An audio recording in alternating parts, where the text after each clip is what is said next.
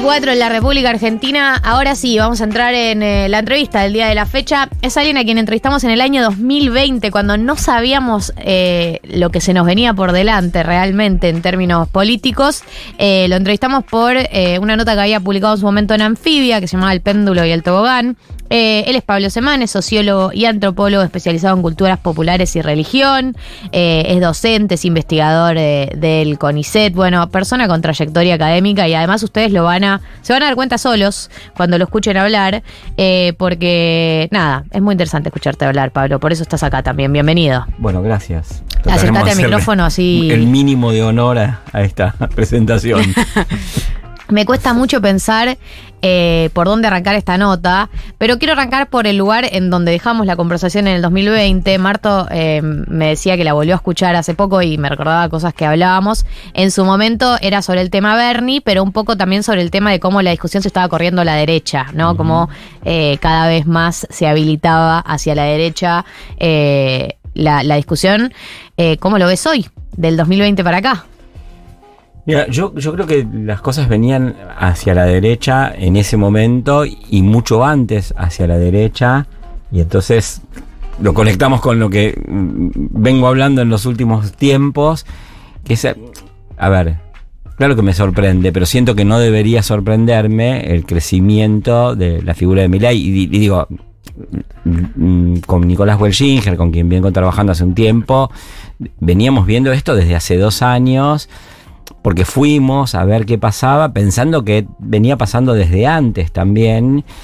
Y te diría eh, que los jóvenes estén eh, críticos del Estado y a favor del mercado es una cosa que viene pasando por lo menos hace 6, 7, 8 años. Y eh, eso en parte sucede porque mucha gente, no solo los jóvenes, vienen viviendo vidas neoliberales, más allá de que no todos los jóvenes votan a, a mi ley. ¿Qué quiere decir que viven vidas neoliberales? Eh, en, trabajos con formas de, contratación posteriores al welfare, a la protección, a la duración larga del empleo, a la previsibilidad, eh, en una idea de competencia y de que triunfe el más fuerte y que no importa qué pasa con el más débil, ¿no? En ese sentido, digamos, está como naturalizado ese paradigma de existencia. Y, además, eh, digamos, vienen sucediendo alguna serie de cuestionamientos que, que tienen los jóvenes, por un lado hacia el Estado y por otro lado hacia la clase política, digamos, aunque yo no, usaría este término, pero para ellos está constituido ese término, es así, esa experiencia, que eh, del, cual desde, desde, la política muchas veces se defendieron diciendo, bueno, son antipolítica, ¿no? Porque es una cosa antipolítica, se, se, ponen de pie para decir eso, que eran nada más que una defensa de sus propias deficiencias, ¿no? no o sea, sí, los politólogos que son, digamos, como dijo un amigo de Alma, son radicales, aunque sean peronistas o sean fascistas o lo que fuera. los politólogos eh, decían antipolítica y parece que decían la verdad y la verdad eh, científica y moral al mismo tiempo. Bueno, estos pibes son antipolítica en otro sentido. Están hartos de un conjunto de políticos de diferentes partidos que eh, les proponen, los encantan y los decepcionan más o menos cada cuatro años, desde hace por lo menos tres, cuatro mandatos presidenciales, tres diría yo, que es cuando empezaron a andar mal las cosas en el, en el último mandato de Cristina como presidenta. Sí. Eh, entonces eso se viene corriendo a la derecha desde hace mucho tiempo y además hay otra cosa que, ya que recordás aquella vieja nota, eh, creo que tarde incitamos a que se viera, pero, pero habría que haberlo visto desde antes. ¿no? yo no, no, no creo que hubiera anticipación, apenas una llegada un poco antes que otros a un lugar donde muchos llegamos tarde, que es el proceso de crecimiento de las derechas alternativas en el mundo ya venía fuerte, ¿no? Ya había ganado Bolsonaro, ya había ganado Trump, ya había ganado y avanzado muchísimo la ultraderecha en varios países de Europa y ya gobernaba en Hungría, en Polonia y todos esos procesos de fortalecimiento de tendencias nacionalistas, conservadoras por un lado y por otro lado eh, que enfatizan el libre mercado ya se había dado, no sé, en Turquía, ¿no? Eh, entonces, acá se defendían con, con otra cosa que yo siempre estuve en desacuerdo, pero, pero lo- se me hizo más carne a partir de 2015. No, pero nosotros tenemos el peronismo. Esa cosa de exotizar el peronismo como si fuese, no sé, Sí, el- que el- el- la, una la capa, capa de. Harry Potter, Sí, claro. Totalmente estaba pensando en la capa de invisibilidad. Bueno, entonces, y no, porque o sea, los, los partidos democráticos populares se fueron eh, disolviendo y perdiendo influencia, predominio y capacidad de gobierno en, en todos los otros casos, desde el Partido Comunista Italiano hasta, eh, no sé, el Partido Socialista Obrero Español, el Partido Revolucionario Institucional, el PT, el laborismo en Inglaterra o los demócratas en Estados Unidos, que uno puede decir, no, pero el peronismo es mucho más. Bueno, da, mostrame que es mucho más.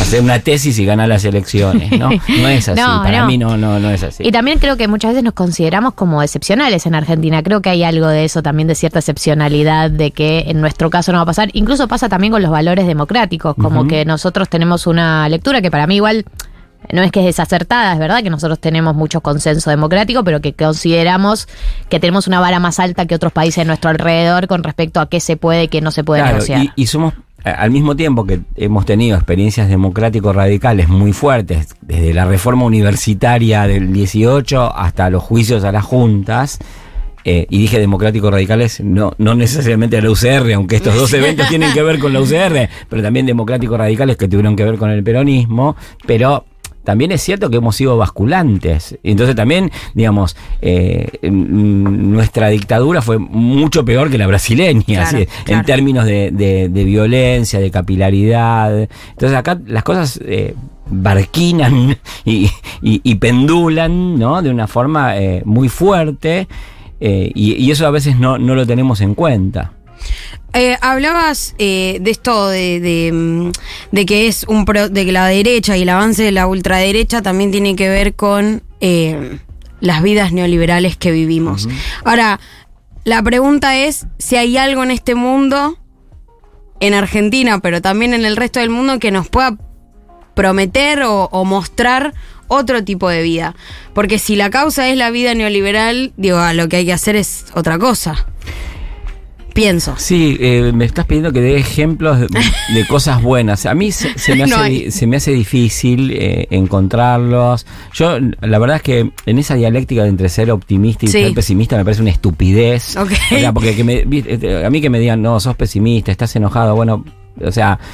No, no, no, no, hay argumentos, hay eh, referencias empíricas, claro que todo no está totalmente determinado. Yo creo que es un momento particularmente duro para quienes se oponen a las salidas neoliberales. Ahora, me, me parece que en ese contexto hay experiencias que uno puede ver con, con- con más esperanza, con mejores ojos, con mayor capacidad de resistencia a un embate eh, violentísimo y fuertísimo pienso que tal vez, y, y con todos los problemas que tiene y con todos los fraccionamientos que tiene, en, en el proceso boliviano, donde, Mm. digamos, eh, hubo una cosa de pluralismo interno.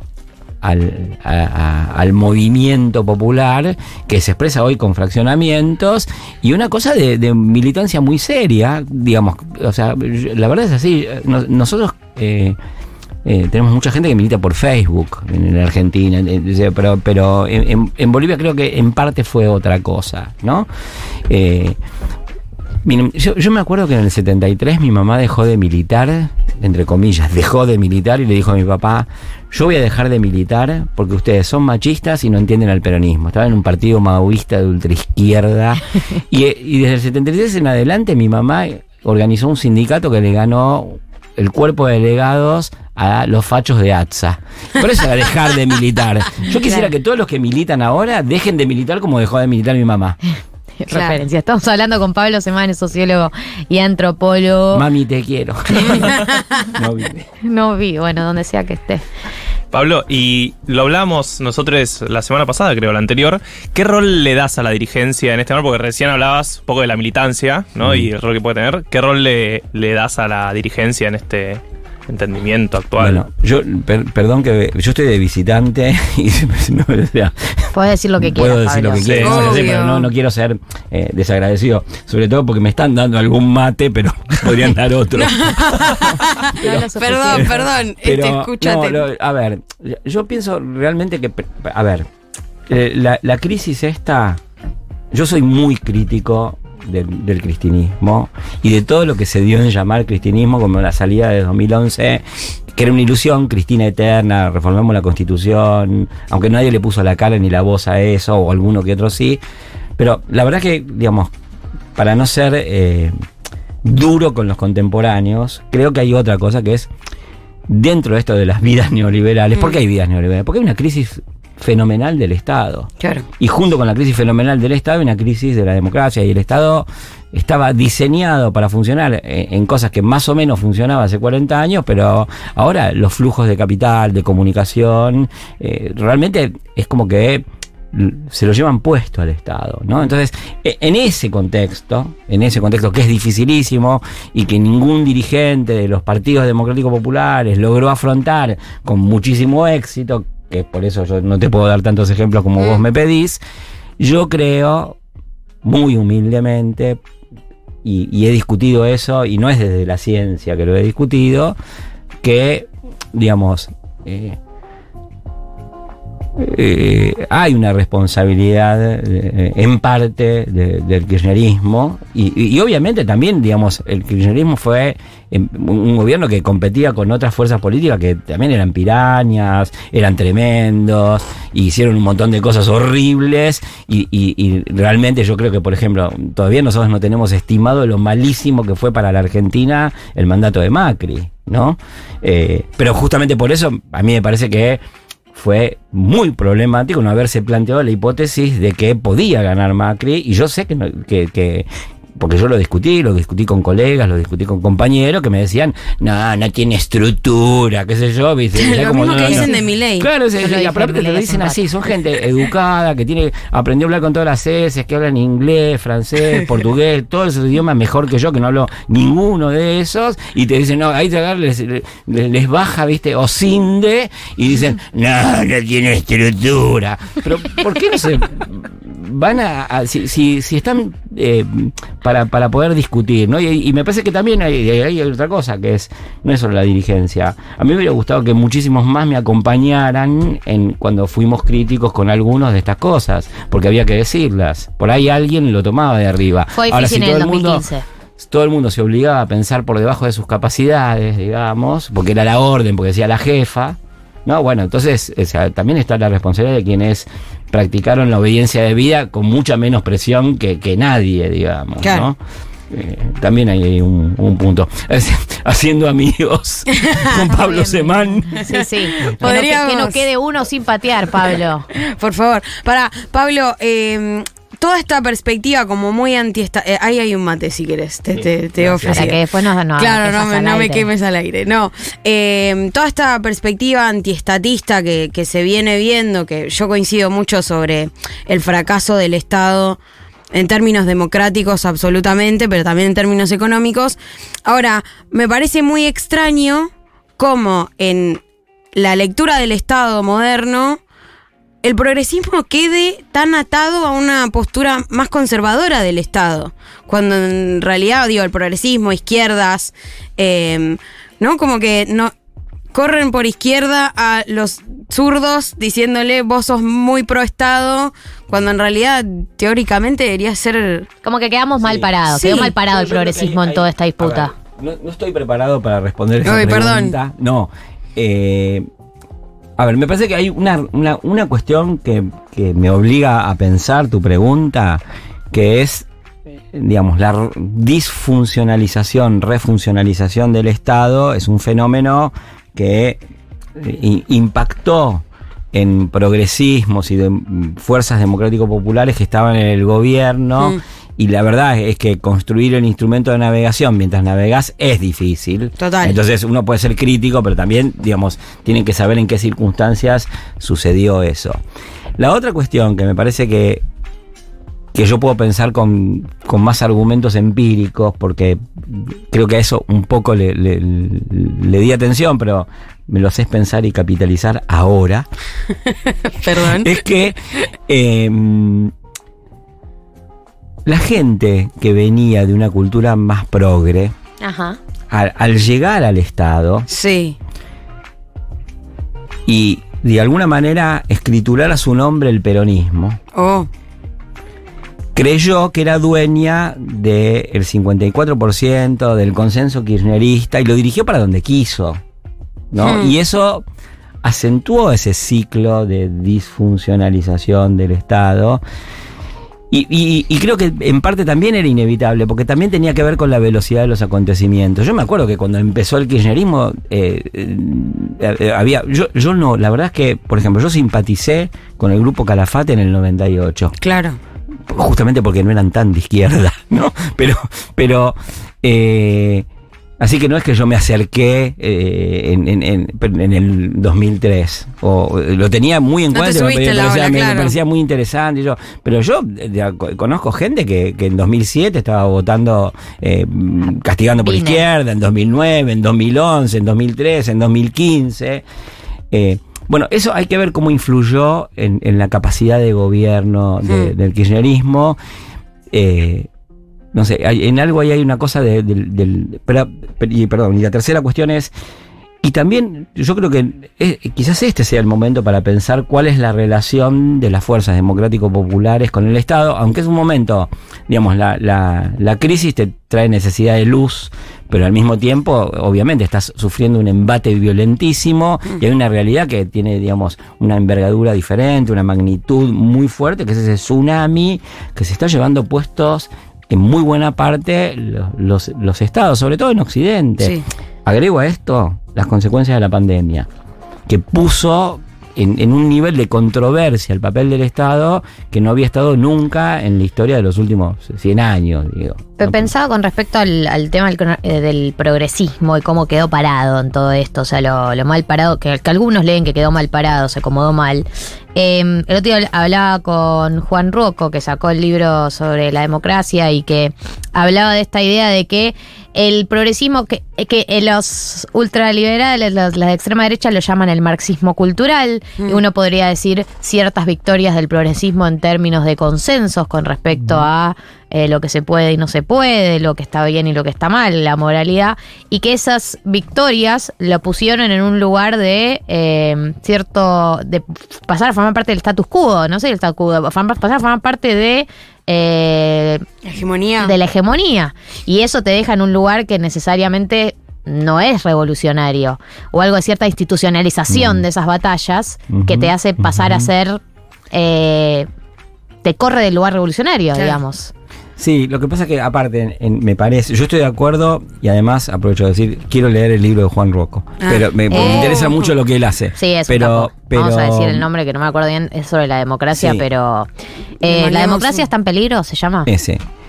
Quiero leerlo. Bueno, Sí, yo pero también. eh, me, me parece que hay otra cosa que es eh, todo este ciclo de victorias, digamos, de derechos de segunda generación, digamos, surgió en un marco que para mí, perdón por lo que voy a decir, no, está mal planteado. No que pidas es, perdón.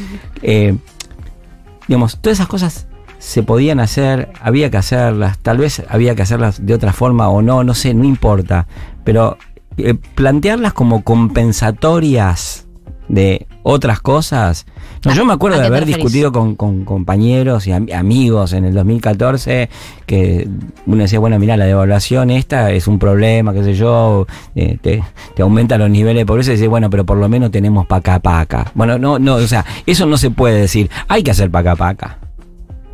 Pero vos tenías un problema más grande. Y ese problema más grande no dejó de aumentar desde 2014 en adelante. Entonces, a ver, una fuerza política que negó la inflación hasta que le estalló en las manos, tuvo un problema muy grande. Yo me acuerdo que una, una época, yo era parte de esa gente que conversaba con un taxista y se encontraba, yo me acuerdo en 2012, que un taxista me discutía alguna de las La- cosas la del de gobierno y yo le decía, no, pero tal cosa, no, pero tal otra, incluso aleccionando, ¿viste? Y, y, y el tipo me dice, bueno, está bien, no pasa nada, no hay ningún problema. Y lo que pasa es que el tipo no podía decir que había inflación. Y en ese sentido, digamos, con, sin estasis, sin autoritarismo, sin campo de concentración, sin muertos, porque te- obviamente que el, el kirchnerismo fue hiperdemocrático, además en, e- ese punto, eh, digamos, en cuanto a libertades democráticas, pero estaba inhibido la posibilidad de decir que tenés inflación. Y eso, o sea, para mí mentir con la inflación fue mucho peor, digamos, eh, simbólicamente que económicamente. Y eso dejó muy mal parado de- desde el pasado en adelante.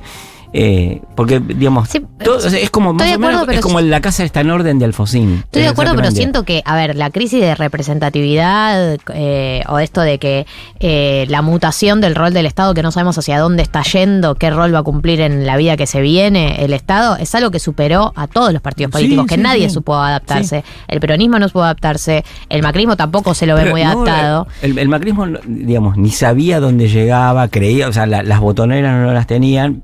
Yo creo que ahora saben, tienen planes que, que- que no nos gustarían a ninguno de nosotros.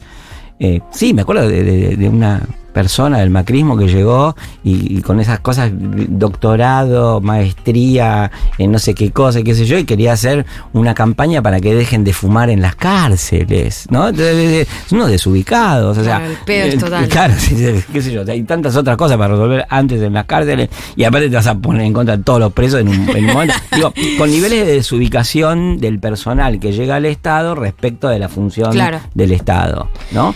Eso es compartido por todos, aunque también eh, eso venía con, con diferentes signos.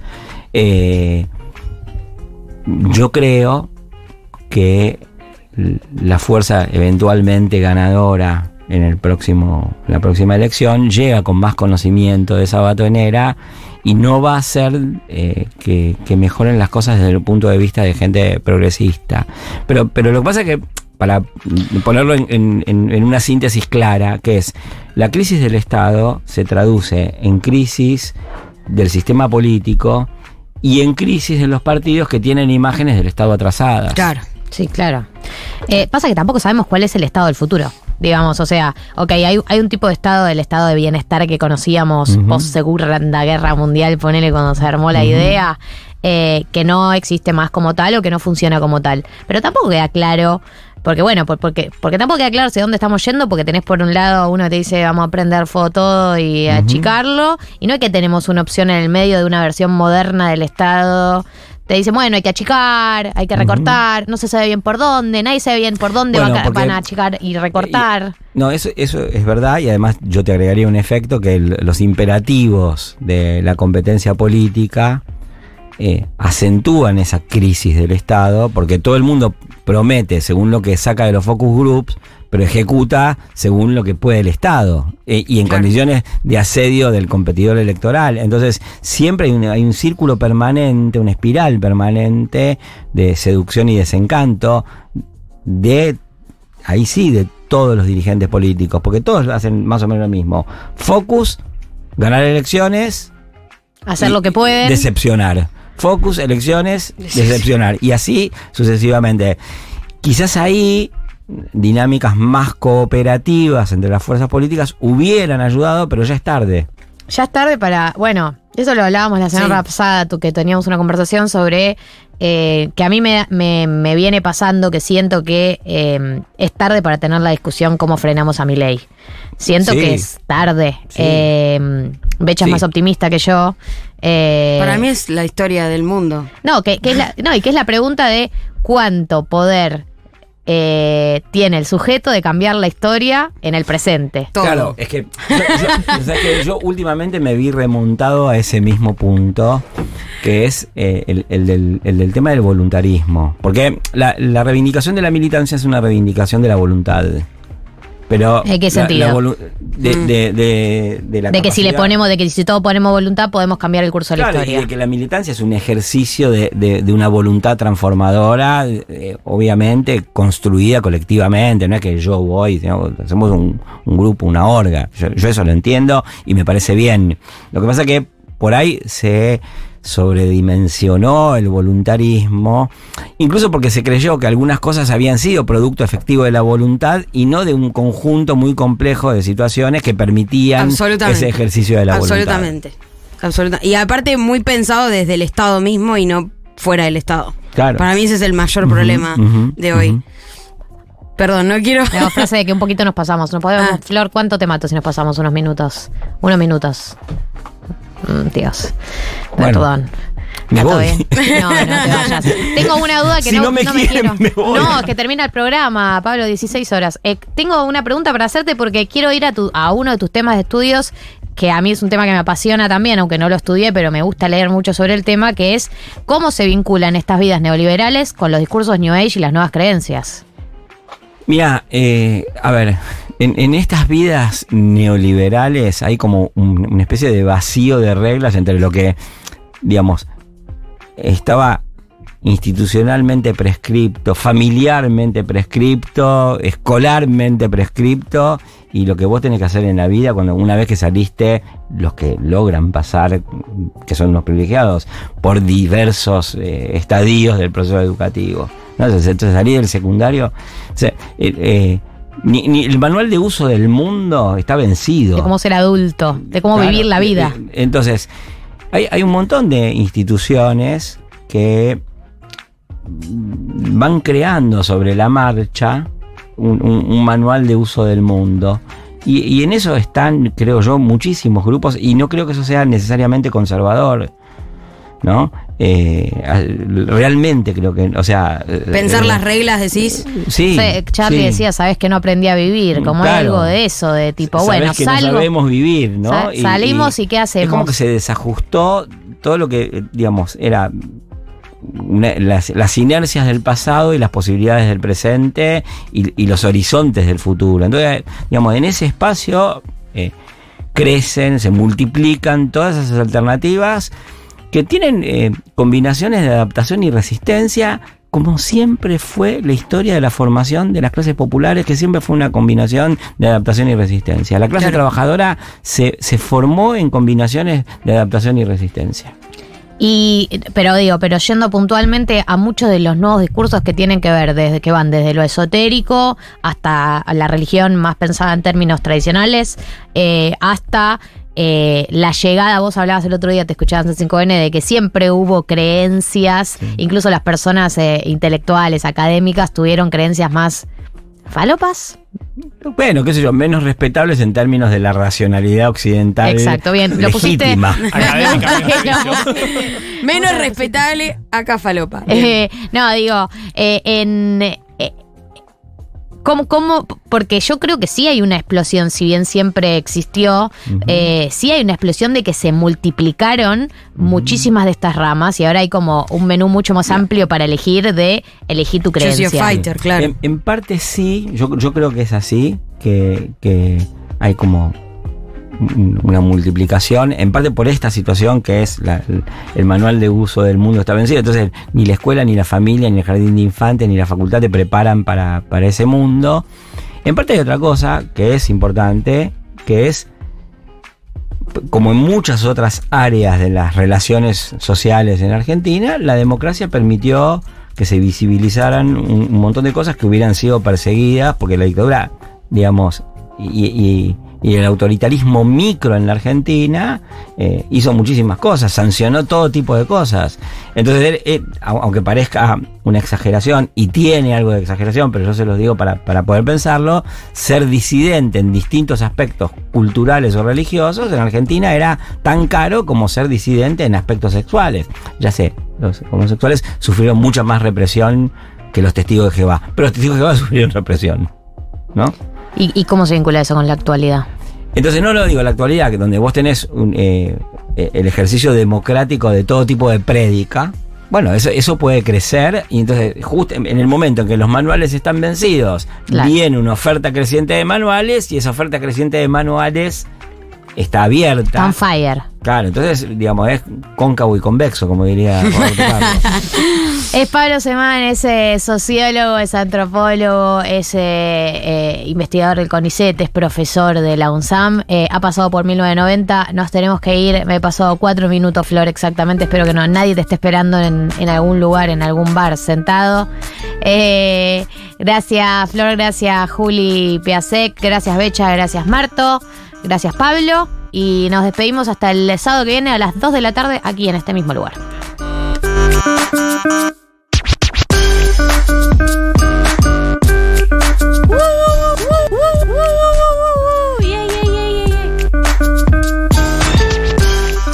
Galia, Martín y Becha. Nuevas neurosis para los problemas de siempre. 1990.